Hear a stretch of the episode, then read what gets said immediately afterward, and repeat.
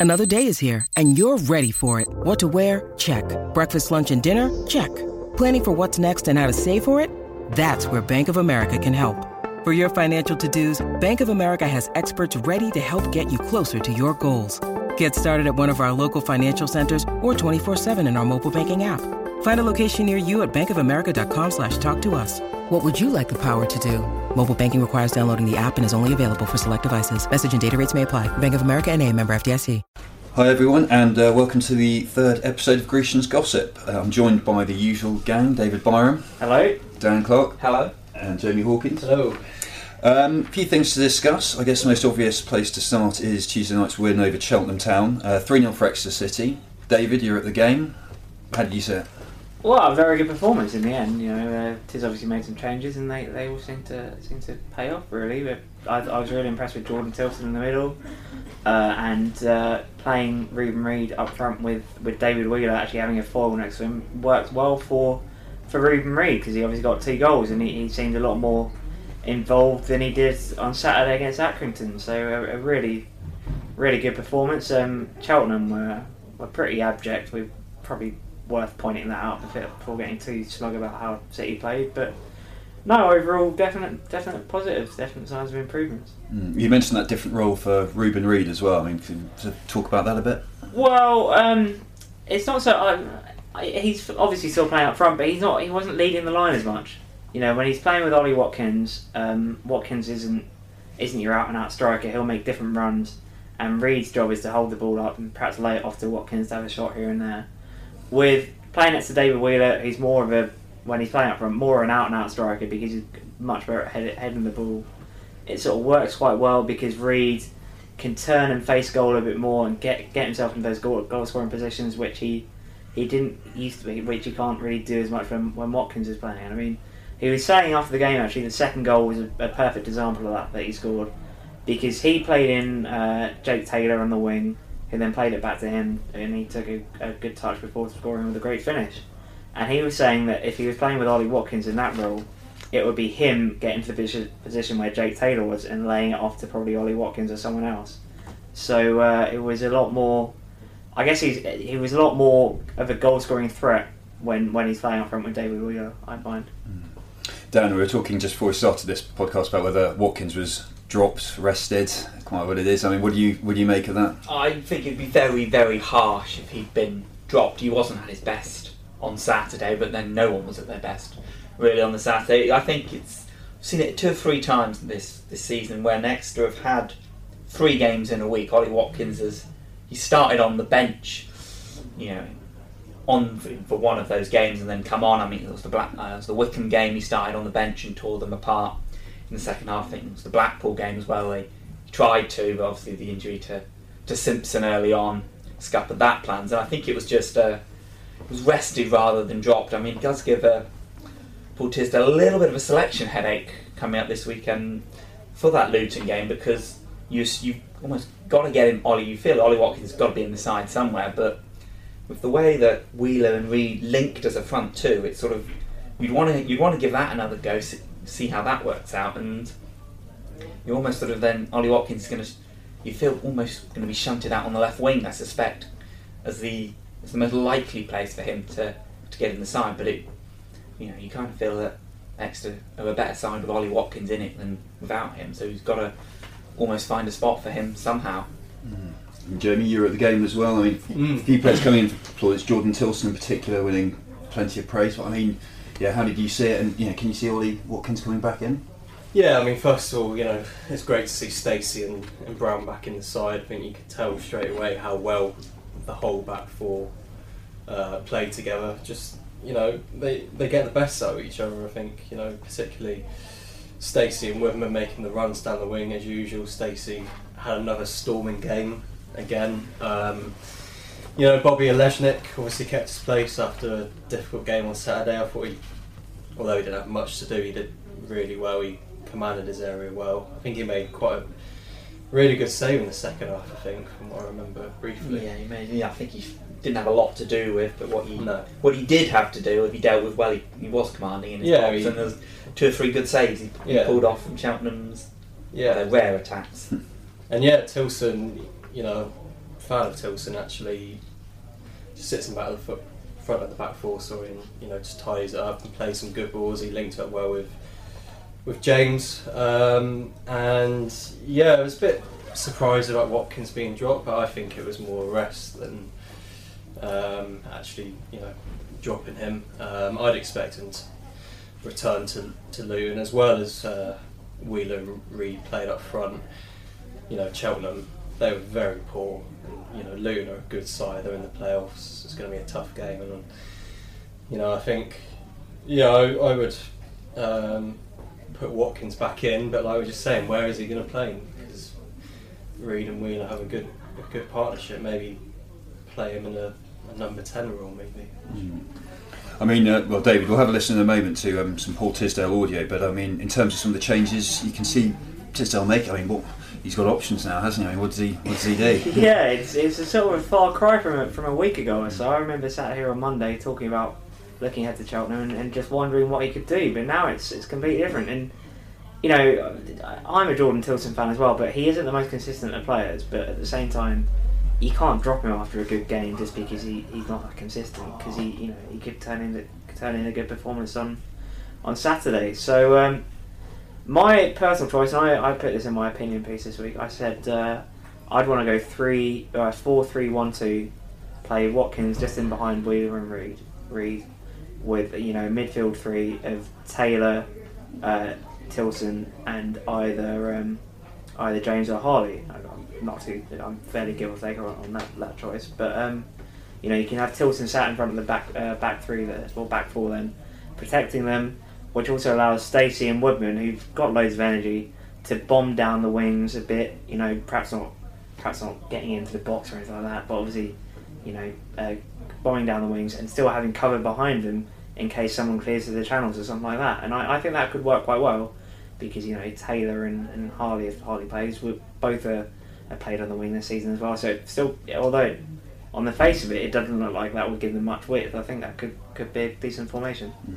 Dan, how can you see uh, Tiz playing it? Uh, I can't see too many changes really. I mean, you sort of feel Jordan Tillson, you know, Cheltenham at home isn't the kind of game you sort of need him for, but Luton away definitely more is. They're going to you feel Luton are going to provide more of a, an attacking threat. It's going to test him a little bit more, but he came through the test against Cheltenham. You'd want him sitting in the midfield. It sort of worked out well. I mean, sort of be a bit of a departure, but Exeter's almost got the the kind of side for to play a sort of a three-five-two kind of system with a back three. I mean, somebody else joining more Taylor and Brown there, Woodman and Stacey as wing backs. You could see that working, and then it allows you to get Reid and Wheeler up front with Watkins just in behind, two in the centre of midfield. Maybe, maybe you play Tillson and Taylor, or, you know Taylor, Harley, James, one of any of them in there. It's a kind of the system you can see that next we've got the players for whether Paul Tisdale will go back to the system that he used so successfully when he first started the club. I don't know, but I wouldn't expect much in the way of changes other than Watkins coming in for someone, be it either Harley or James. I would say the opt would be the obvious two. I mean, the back four was the back four we've seen in recent games. They're not. I can't see him changing that, barring an injury. Olejnik did enough. You know, there were a couple of doubts about his place, but not after that performance, I don't think. And I can't see the, the front two being changed. You know, Reuben Reid came off after he got his second goal, so he, you know, had a long rest at the end of the game. You might have had concerns three games in a week, but having not played the full 90 minutes, he should be fit enough to start mm-hmm. on Saturday. It's interesting that we're talking about this Reid and Wheeler partnership. Also, I mean, Joey, could you see that being sort of a you know partnership for the rest of the season? Yeah, well, based on Tuesday, yes. I mean, you know, we were saying on Saturday how you know Reid was up so isolated. He's holding the ball and there was no one around to receive it to. On Tuesday, he had Wheeler um, for support. Um, you know, if he does keep that sort of team, you know, it's not a bad option to have Watkins coming off the bench if you were, you know, chasing the game. He's a perfect player to bring on, I think. Um, yeah, I mean, it's just Cheltenham and Luton are two completely different games in terms of you know form and quality. Um, so this will be a test um, to see how well it works. Um, you know, I think he will. um, keep those two up front, and I I like David's idea of having Watkins just behind. I think it's very attacking. Um, it depends how they approach the game on Saturday. Because the danger is, as we saw at Hartlepool, over committing uh, players and got punished. So um, yeah, I, I do like the idea of that um, formation definitely. Okay, okay. It's also worth pointing out that it's not the first time this season that Wheeler and Reid have worked up front together because I think it was Stevenage, wasn't it, where Wheeler went into forward position after half time after quite a lacklustre first half from City and suddenly Reuben Reid found himself in the centre and scored from it. So uh, it's a formation that has worked and as much as we were sort of talking about bringing Watkins back into the side, this is uh, this is a game that for me is similar to City's game against Portsmouth um, earlier in the year when um, you know they won one one 0 It was a really tight game, and Watkins didn't actually do that much in the game because it was that tight, and there wasn't that much space. So he, you know, there was a lot of talk about him leaving at that point, but uh, I don't think that sort of impacted his performance. It was just a case of he, he didn't have any space to really move, and yet it's a similar game to that as Jamie said, maybe Watkins off the bench is a good idea. Hmm. Well, tell let's have a listen to what uh, Paul Tisdale has to say about the game uh, against Luton coming up. Well, I'm a professional person, and this is our business, so of course I, I'm aware of where we are on the table. I'm aware of the points differences, but we can't dwell on it and have a um, you know, hang on in there mentality. We have to accelerate through these final games and and you know I think that's really important for us that we um, very purposeful mindset. And that's something I've got from from speaking to a couple of players, Bobby last week, Reuben today. They've said, you know, we're not just aiming for the playoffs. You've got to look to get in that top three. I mean, time's running out, and there are only so many games, and you know we um, we've put we've put some runs of wins together this season already, so it's possible. But we, um, regardless of that, whether we're looking at automatic or we're looking at playoffs or whatever we're looking to do, we have to try and win the next game, and that's all you can do. This week, you've got Luton Town, you know, a, a competitor for the playoffs, competitor for promotion, and uh, you know we have to we have to try to win the game. You've played them twice already this season, obviously in the league and the FA Cup. Does that have a bearing going into the game on Saturday? Those previous games? Well, we've we've played most teams once, well, all teams at least once. So we have the advantage of the second game, the FA Cup game. It gives us something, but we were in a very different place then to where we are now. We, we, we feel a different a different team. A lot of the same players, but we've we've had some continuity now, and we've had which we didn't have then, and we have you know some some good form. So I think we're, I think we're viewing the game differently, albeit they're a good team playing at a, you know an interesting stadium with noise and atmosphere and a team that wants to win. So it's, it's going to be a tough tough game for us. I was going to ask you about the ground and, and the pitch and everything because it's not quite as luscious as St James Park is looking at the minute. It's a little bit bobbly. Does that affect things going into it? Well, um, we always look at the environment, the surface, the team, the referee, everything. You look at everything. Wh- Whether you can work all those things out and predict a result is uh, nigh impossible. But the, um, every team at this level will have a pitch at this time of the year that's, that's warm and has had lots of games on it. And you know, it's the luck of the draw, really. Whether you played in bad weather or you've had you've had lucky, lucky um, weekends to avoid weather when you played home games, but whatever whatever it'll be, I'm sure it'll be a good football pitch. I don't I don't remember being up there too often and having a tough pitch to play on. So it may be bare in places, but um, it, it doesn't hold much um, bearing on how we approach this game. Right, now that we've uh, heard Paul Tisdale's thoughts, um, what about the Luton game so more generally? I mean, obviously, Luton, as we said, very strong team pushing for the playoffs. I mean, David, just how sort of key do you see this game being for Exeter? I think it's key to their automatic promotion hopes. If they, I mean, I think it, it, it's a big ask to get automatic promotion now anyway, because Portsmouth are in such good form. But you know, if they win on Saturday, they've still got an outside chance. If they, they lose or drop points, then that's automatics out the window, I think. But um, I, I, so it's it's key in that sense. Whether it's key to the playoffs uh, as a whole, probably not.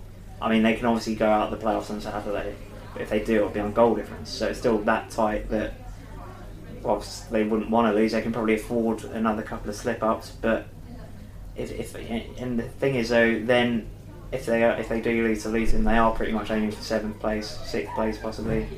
But if they beat Luton, then it's a case of just making everything a bit more tighter in the top top five or six in a way. You know, rather than Blackpool, who are eighth at the moment, looking at City and thinking we can catch them.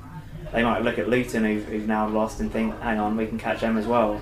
So it's sort of dragging more teams into that sort of battle, into the sort of big chasing pack, and suddenly everything becomes a bit tighter and it's a bit more of a dogfight. Whereas the last thing you want to be, the last thing you want to happen at the moment is for you to be in seventh and then feel cut adrift from the top six with teams chasing you behind as well.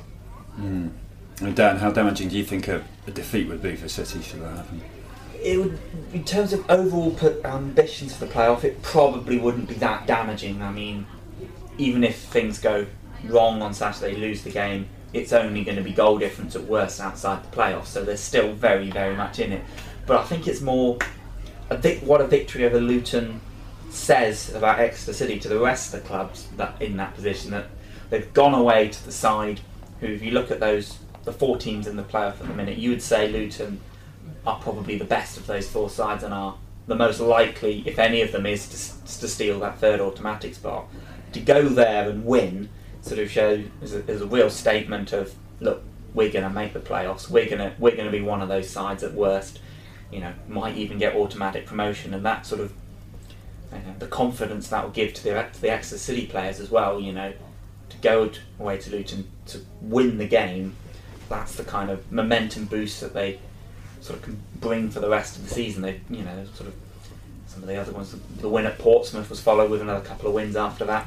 You know, big wins after that. Um, some of the earlier tight wins. It was, the, it was a tight win away at Leyton Orient, who, although their position in the league is very lowly, you'd still look at them as one of the bigger clubs in that division. That was a, a big win, and that kicked off the the winning winning streak, so to speak. So just to to go away to Luton, you know, and beat them, that's the kind of thing that you could almost see Exeter is a springboard and win three or four in a row after that and cement the playoff spot. Mm.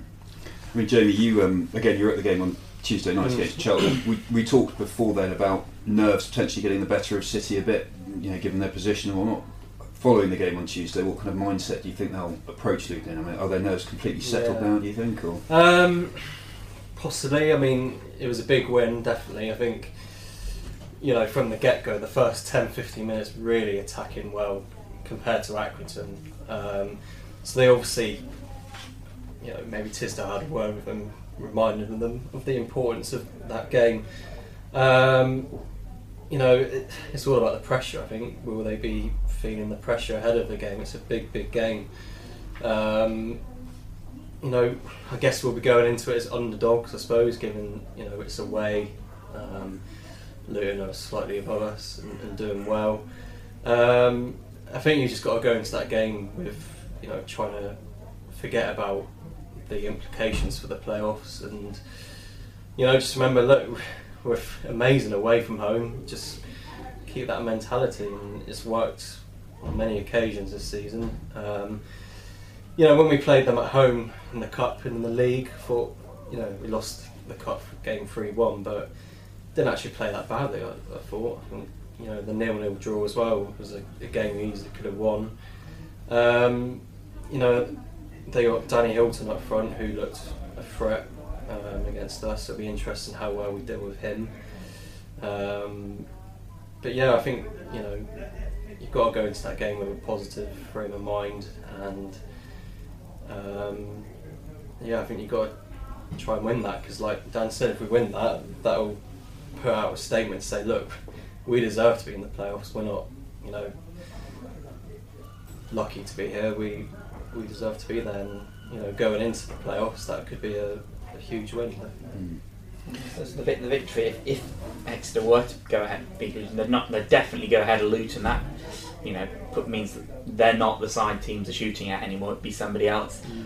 I mean, Carlisle have you know, they're stumbling at the moment. Their forms has sort of totally dropped off a cliff a little bit. I don't think they've scored in five games actually. So they look very, very vulnerable, and it was uh, I think it was Stevenage Tuesday night. They lost for the first time in well after nine wins and a draw in their last ten games. They're gonna gonna be a test for them how they bounce back from that disappointment. Mm. They you know it might take them another couple of games to come back from that, and so you know it's not entirely unreasonable to see that Exeter with a, a win could be sitting fourth on Saturday night, and then that's a position that it might still only be three or four points ahead of everyone else. But those three extra teams below you gives you that extra cushion and extra comfort that you might you haven't got at the moment. Mm. I think it's, you know, it just shows how tight it is because Blackpool, from what I remember, were really struggling and they've just, all of a sudden, they've just picked up a few wins and they're only just outside the playoffs. I think it just shows, you know,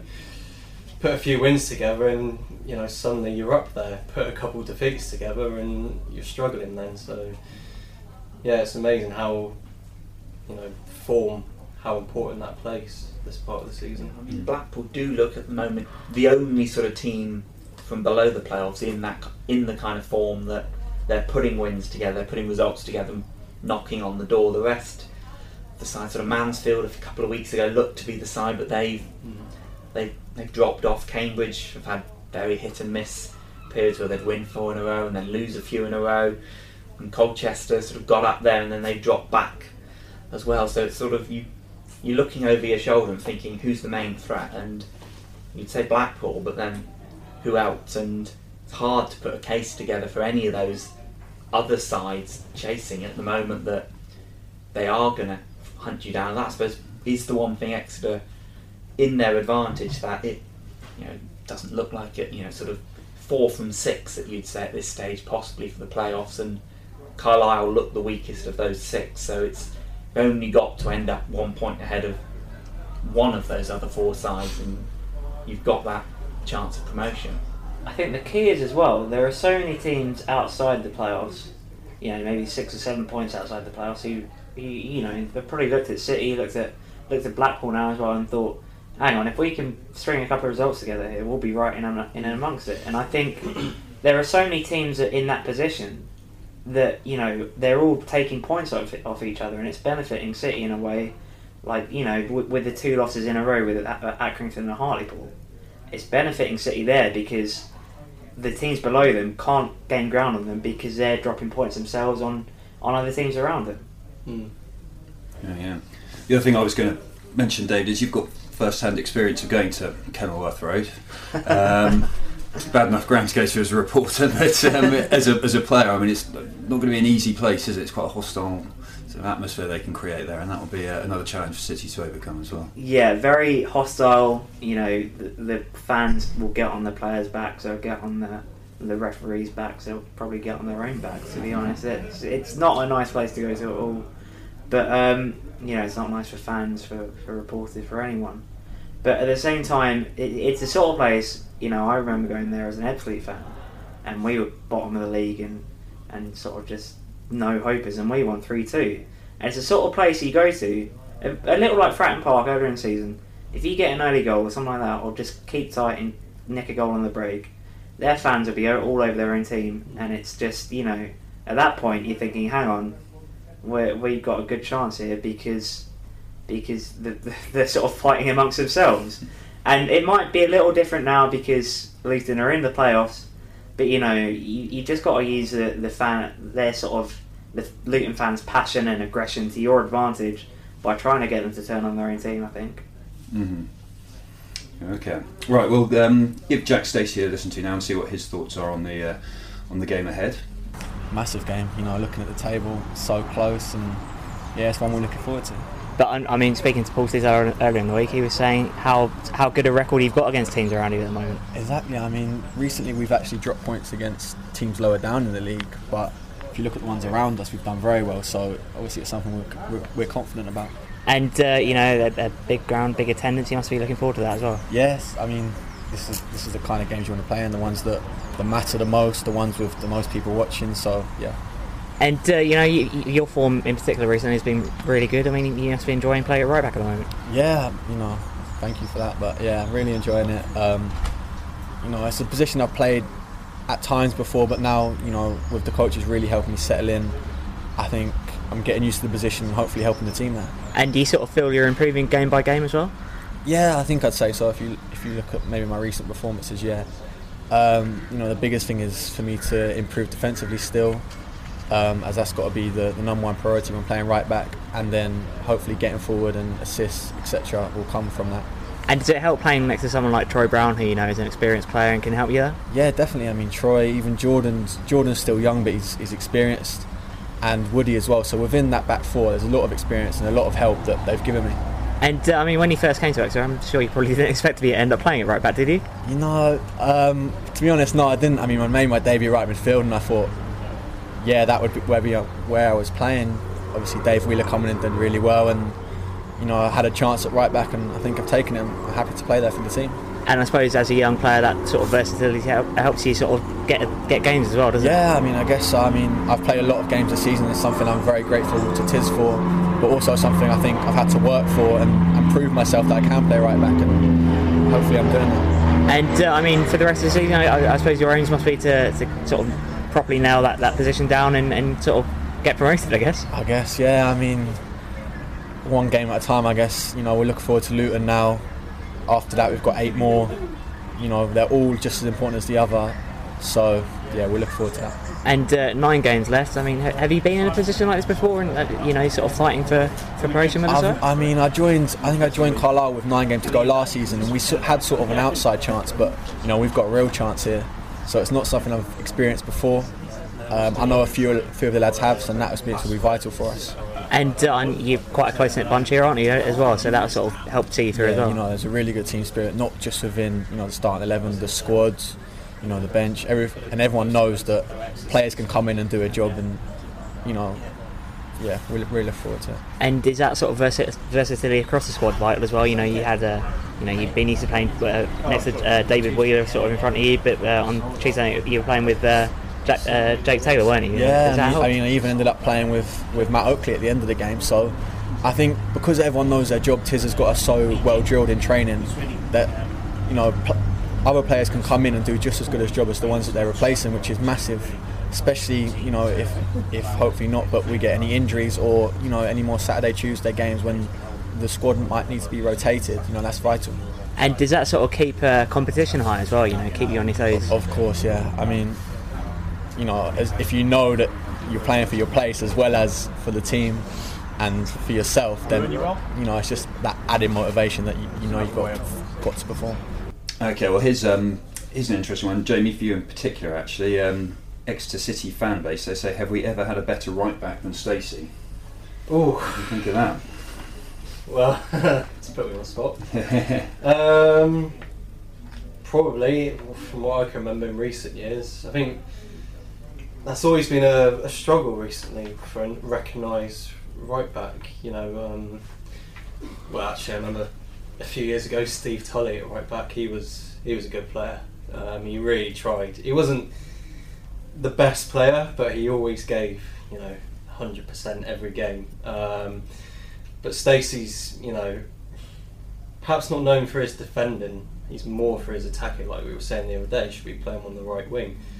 But um, what he does do, he you know, sort of Tuesday at Cheltenham, he'll just pick the ball up from his own corner and he'll make something happen. He'll either you know take on two or three players.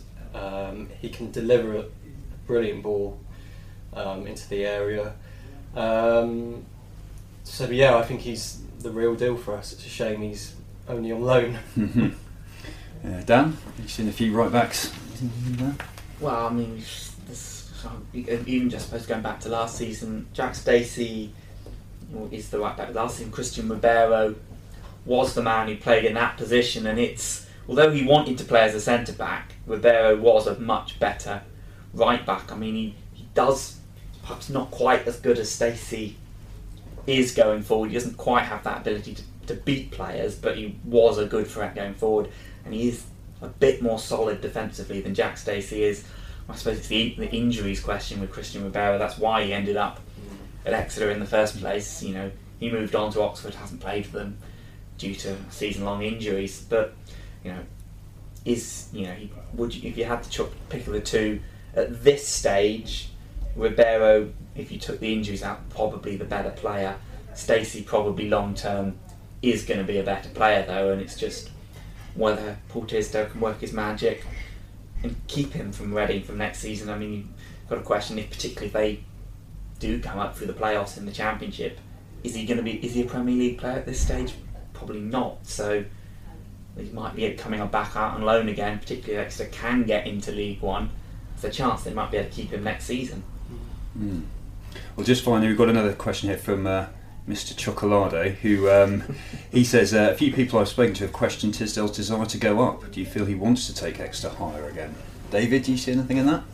I, I can never really understand that point of view. What what would he be doing at Exeter City? if he, or what would he be doing in football if he doesn't want to take a team up? It's a re- it's a really weird thing. I think you know partly because he, he does talk a lot about finances. He does talk a lot about business, and maybe fans look at it and think, well, obviously Exeter City can be more competitive in League Two. But that's that's not the point of being in football, is it? I think I think it's a, it's just a strange strange point of view. I think obviously Paul Tisdale wants to take a team up. If I mean, I, I remember there's a, there's always I, he, I don't think he's ever said this, but I, my point of view has always been if you spend so long treading water, you're just going to drown. And you know the, the only way you can you can really take a club forward is by taking them upwards. It's it's uh, no, it's a strange point of view, and I, I, it's definitely not something I subscribe to. Yeah. Dan, thoughts? I mean, it does seem to be that there's the there's, there is a feeling that perhaps Exeter are happy where they are. They, you know, in the top half of League Two, they're going to, you know, not going to be threatened with relegation. Going up might be a step too far, but it just doesn't feel like that's the kind of thing. And that that was where they were happy with. They perhaps wouldn't have made some of the signings they've made this season. You wouldn't, you don't sign Reuben Reid not to try and get promoted. You don't extend sort of Stacey and Kroll's loans at that, you know, at that point. If it was all about just staying where you are, you don't spend money keeping players when you know you're safe in mid-table. And I mean, if you're looking at, you know, sort of some of the players at the club, if you want to keep the likes of Watkins and Wheeler and Stacey and co, you're gonna you got dance a better chance keeping them if you're in the third tier of English football than in the fourth tier of English football. And I mean, you're going to get bigger. You know, you're likely to get bigger attendances next season. There's going to be bigger clubs in that division to play against, and you know, if players then do move on, you're going to get bigger fees for them because you're a step higher on the pyramid. So it sort of feels that as long if you know, there's all the investment in the youth system, in the training ground it's all geared up towards a club that's trying to progress and that's sort of not necessarily that's the way some clubs do is start on the pitch and work backwards. Sort of we'll get the infrastructure behind, you know, the training ground, get that sorted, get make sure the ground's sorted, and then we'll use that as a springboard to then get the club up. It does look as if there is a scale of progression. It might be not immediate, not this time, this season, need to do it now, but you kind of feel there is an aim that they want to go up, and surely you know, Paul Tisdale will want to take Exeter City back into League One. He's you know, he's taken them there before, he finished eighth in that division. He might be looking at some of those clubs in League One and thinking, well, we're better than them, we're better than them. We're not going to need to do too much in the summer, and we can finish comfortably mid-table. And then, sort of any lingering questions over whether he is the right man for the club, surely would would be dropped if you're finishing mid-table in League One. Mm. Jamie, finally, as a City fan, I mean, do you uh, think Tisdale um, is the man to take them up, and do you think he, you know, he does want to take them to that level? Well, you know, what about this plan to have City in the Championship in five years or something? I know that was a while ago now when that happened, obviously, but you know, you don't invest in a, a new training pitch and a new a new stand which is coming. You know, you don't spend that sort of money without looking to take the club further. Um, you know, he doesn't really talk about promotion. I think that's just, you know, trying to play it all down, try and play the pressure down. I don't really understand why. I think, you know, he's been at the club for a while now and been in League Two for a few years now. Haven't really done anything in terms of we haven't really challenged. So I think fans are getting a bit bored, I guess, and fed up of being in 12th place every season. Um, but you know, I think over the years you look at what he's done in terms of the budget and the young players he's brought through.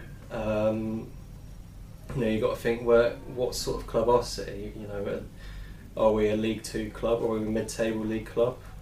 Um, are we a League One team?